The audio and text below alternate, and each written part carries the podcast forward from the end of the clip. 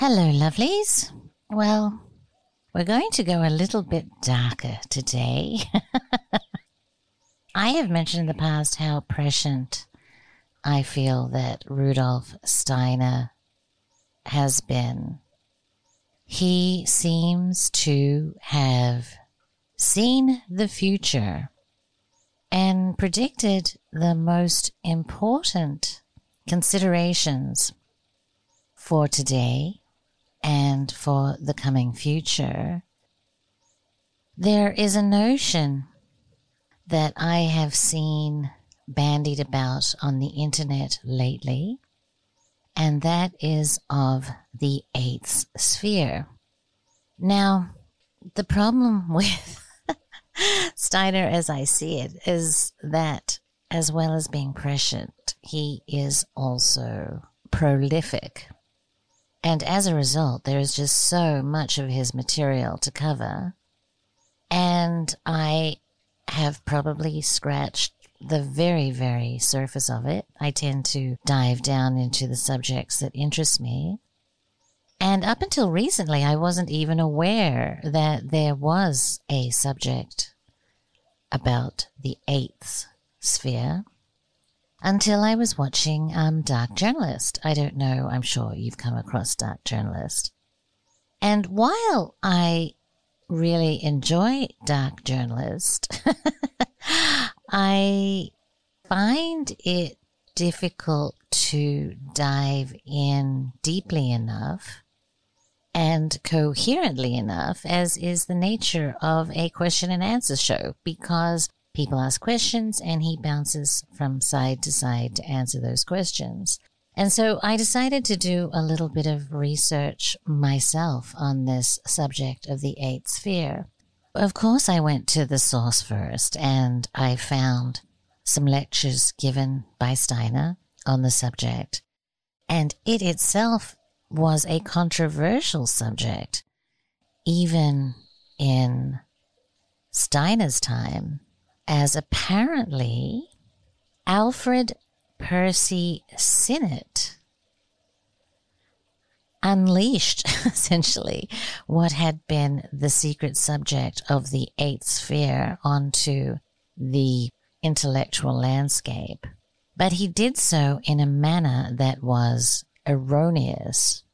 Now it's interesting because when I saw Sinnett, I'm like, I've seen Sinnett everywhere. And Sinnett was indeed a prolific English theosophist.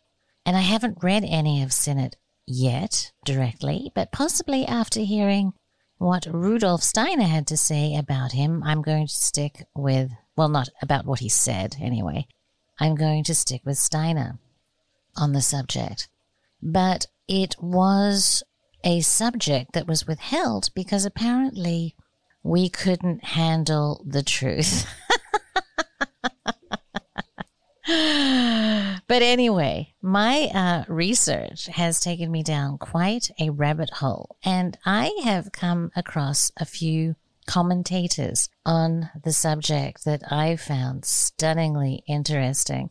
And let me tell you, this might be the rabbit hole to end all rabbit holes, particularly in relation to what we see going on today. And if anything, this rabbit hole has increased my resolve to stand firm against the onrush of forces that seek the transhuman reality. But I'm going to save that aspect for another lecture because I've, as I said, I found two commentators that do an amazing job around this subject. So I'm going to start with reading you an article by an author whose name is very interesting, Marco Hanuman. And he seems to give a really great summary of the ideas that are contained within the story of the eighth sphere. So let me read this to you. The article's name is The Eighth Sphere Humans Caught in a Trap. The concept was created by the English theosophist Alfred Percy Sinnett and further developed by the philosopher Rudolf Steiner. The establishment could not digest Steiner because he did not play by the rules. The concept of the eighth sphere was introduced in two lectures given by Steiner in 1915 under the title The Occult Movement in the 18th Century and its relation to modern culture. In the list of spheres, one becomes aware that this is by no means ordinary astronomy. Saturn, the Sun, the Moon, the Earth, Jupiter, Venus, Vulcan, and the eighth sphere. These are stages in human evolution. Steiner is not easy to understand. Everything gets complicated. The eighth sphere is to be understood as a leftover from what he calls the old moon. It suggests something archaic and regressive. The sphere, according to Steiner, does not have a physical appearance and is not outside the earth. It is encapsulated in the earth and has to do with the fact that Ahriman and Lucifer have bound the earth in an artificial state.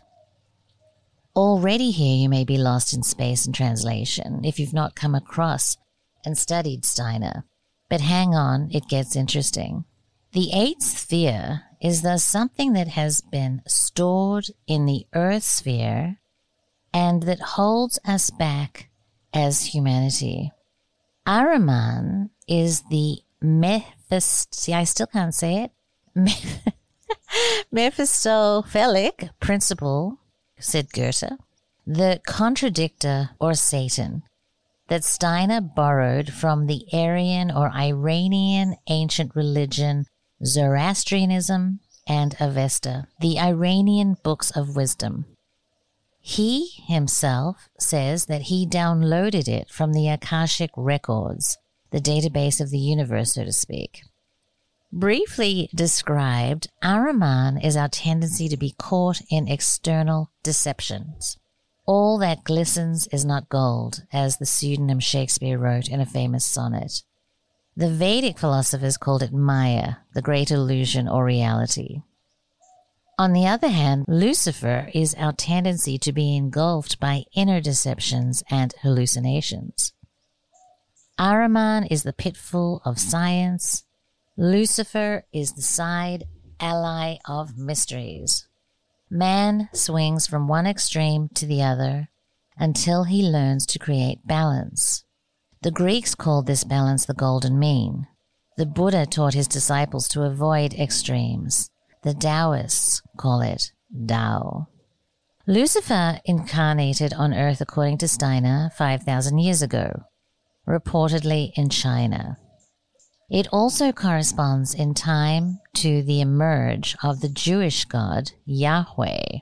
Something could indicate that at the time God and Satan were exchanged so that Yahweh became God and God became a demon or a fallen angel. This is how Yahweh is later described in Christianity. One cannot help but notice when reading the Old Testament that Yahweh's psychological profile is very close to what we understand as a psychopath. Something else might indicate that certain secret societies retained the dualistic concept of God in the form it had before the exchange. In Steiner, we do not find Satan, the devil, and Lucifer to be identical. Lucifer is the bringer of light. In Christian hymns of Mary, the Blessed Virgin is described and sung as Lux Lucifer Oriens. There is singing in pietistic church poetry of, Oh, Jesus, morning star. So what is it? It is nothing but reminiscences of the goddess cult, for the morning star is Venus, the little sun. Get up early in the morning before sunrise and look in the direction of the place where the sun is about to rise. Here, on a non cloudy morning, a clear star is seen that is not a star but a planet. Venus, named Aphrodite in Greece, Astarte in Phoenicia, Ishtar in Babylon, Isis in Egypt. In Christianity, she became Mary, Queen of Heaven. Lucifer is perhaps, in the Steiner concept, the same as paganism. The bringer of light was the culture that existed in antiquity and pre antiquity, and that Christianity fought against. It was the Enlightenment science of the Old World. Before Paul's Christianity, there was Proto Christianity, which was the Nazarene sect. Jesus was a Nazarene, the fourth sect of Judaism.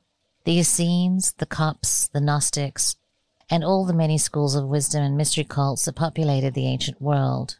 The Romans, the first fascists, corporatized the religion and created a new state cult that, with Constantine the Great, became Christianity and the Catholic Church. Ahriman enters the world in earnest in our time. Can we spot Ahriman today? Are we in the middle of the eighth sphere?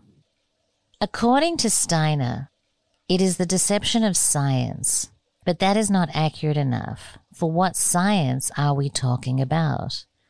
We are talking about a science and a worldview where everything measurable and weighable in the physical sense is existing and everything else qualitative is non existing.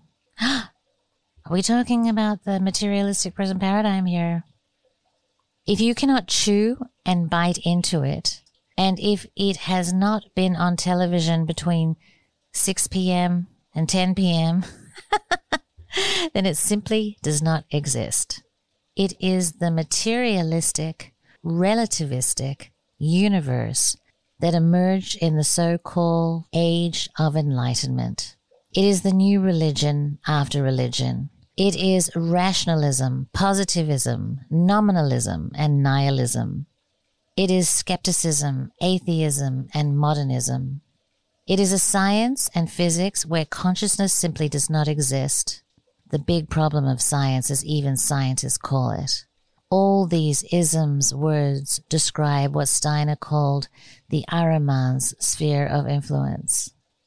The eighth sphere is the great deception, the great illusion, the great seduction in our post-modern reality. It is a world of Google, Twitter, Facebook, YouTube, Instagram at their worst. It is every man, woman, boy, and girl with a mobile phone.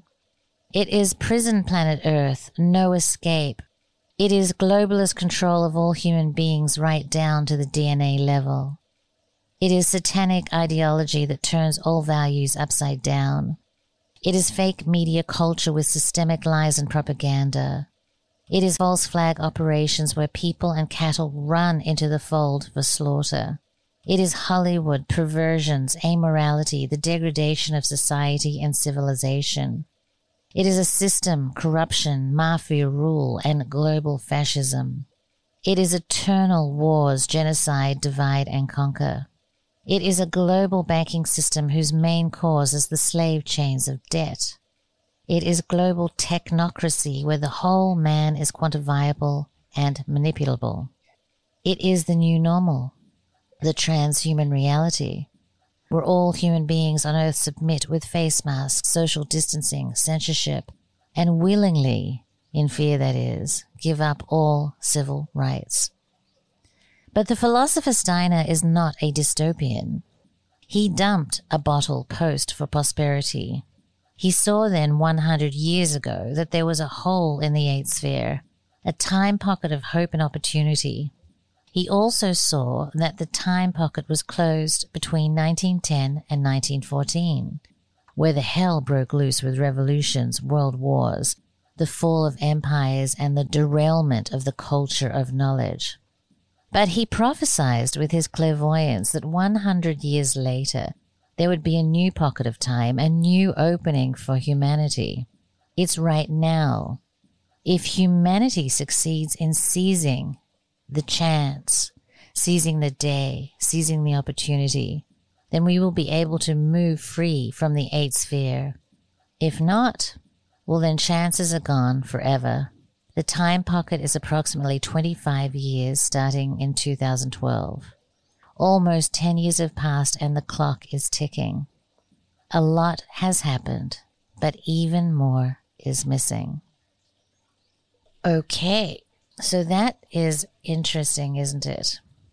Hello, lovelies. I am so excited to announce the release of our new film called Heka. Heka looks at the magic of ancient Egypt and how that pertains to the story of ancient Egypt and fills in a whole new perspective that we have been missing collectively for hundreds of years. It features Gordon White, Chance Gardner, Joseph Patrick Farrell, Lon Milo DuQuette, Tobias Churton, Graham Hancock, of course, the fabulous John Anthony West, Rupert Sheldrake, Stephen Skinner, Thomas Sheridan, Peter Mark Adams, Thomas Joseph Brown, Aton Veggie, Mogg Morgan, Bernardo Kastrup, Shauna Home, Mark Passio, John Saraki, and the goddess Joanna Kujawa. I am so incredibly proud of it, and I invite you to come and have a look. You can find a link on magicalegypt.com.